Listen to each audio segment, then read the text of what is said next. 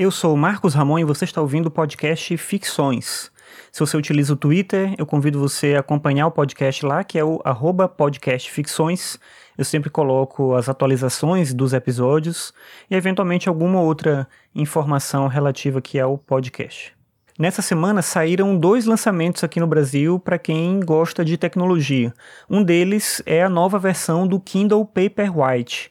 O Kindle é o aparelho dispositivo da Amazon para leitura de e-books e essa versão Paperwhite é a versão que tem iluminação própria. Se você for comprar um dia um Kindle ou qualquer outro leitor digital, eu sugiro que você compre uma versão que tenha iluminação própria, porque facilita muito, tanto para ler durante o dia, quanto, e aí principalmente, né, para ler à noite também. Essa versão nova tem algumas vantagens em relação à versão anterior. A primeira é o espaço de armazenamento. A versão mais simples agora tem 8 GB e tem uma outra versão também com 32 GB. É muita coisa para e-book. Se você já viu o tamanho dos arquivos, eles são bem pequenininhos, então é muita coisa, cabe muita coisa. E aí o sentido disso é que, pelo menos nos Estados Unidos, aqui não funciona, é, tem o Audible, que é a versão da Amazon para audiolivros.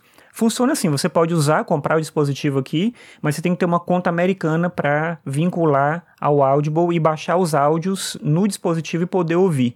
Pelo menos foi isso que eu entendi quando eu vi as análises falando agora do Kindle Paperwhite novo, porque essa função do Audible não está disponível de maneira nativa aqui para quem tem conta brasileira.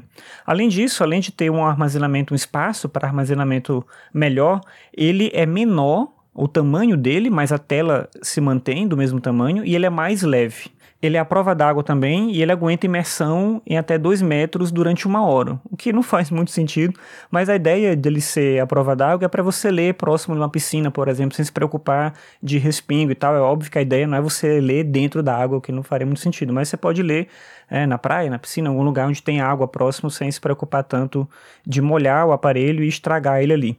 Então, ele tem essas vantagens, ele vem com um preço que é caro para um dispositivo que é só para leitura. A versão mais simples é 499 reais, é 500 reais.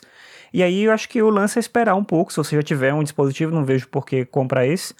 Mas esperar, a Amazon sempre faz promoções em datas específicas, esperar se for o caso de trocar, e aí avaliar se vale a pena comprar, se você for usar. Eu acho que um leitor digital é uma coisa muito interessante para quem gosta de leitura, quem quer voltar à leitura. Eu recomendo sempre para quem tem interesse né, em ter mais tempo com a leitura. O Kindle me ajuda muito a ficar focado nessa, nesse objetivo de ler, de ler mais, de ler com mais qualidade. Ele tem uma série de recursos que são estímulos à leitura, então acho que vale muito a pena como um dispositivo, um investimento que você pode fazer nesse sentido da leitura, mas como eu falei, é um objeto bem caro. Se você não for de fato usar, então vale a pena pensar aí se vale a pena, já que ele é dedicado especificamente para isso. O outro lançamento da semana é o Chromecast 3, a terceira versão do Chromecast que chega agora no Brasil. A diferença dele para a versão anterior é que agora ele transmite, ele faz streaming em Full HD a 60 quadros por segundo. O que é o Chromecast? Ele é um objeto que você vai ligar na sua Smart TV, por exemplo, ou melhor, vai ligar na sua TV que tem uma porta HDMI e não é necessariamente uma Smart TV, e aí você vai a partir dele espelhar aplicativos que estão no seu celular ou no seu tablet ou no computador mesmo para a TV. Então você vai assistir Netflix, vai ouvir música no Spotify, alguma coisa assim. Eu comprei um no ano passado para usar no ambiente acadêmico mesmo. O Kindle ele me ajuda muito nessa questão da, do meu trabalho como professor, né, guardando materiais, importando arquivos, né, os livros que eu preciso utilizar. Então eu uso muito ele nesse contexto. E o Chromecast também eu comprei para isso. Apesar de eu ter TV em casa que tem os aplicativos lá, o Netflix, por exemplo, já na TV, o Chromecast serve para mim para dar aula. Eu levava antes um tablet, que é um iPad, para ligar no Datashow e mostrar as apresentações, os slides para os alunos e tal.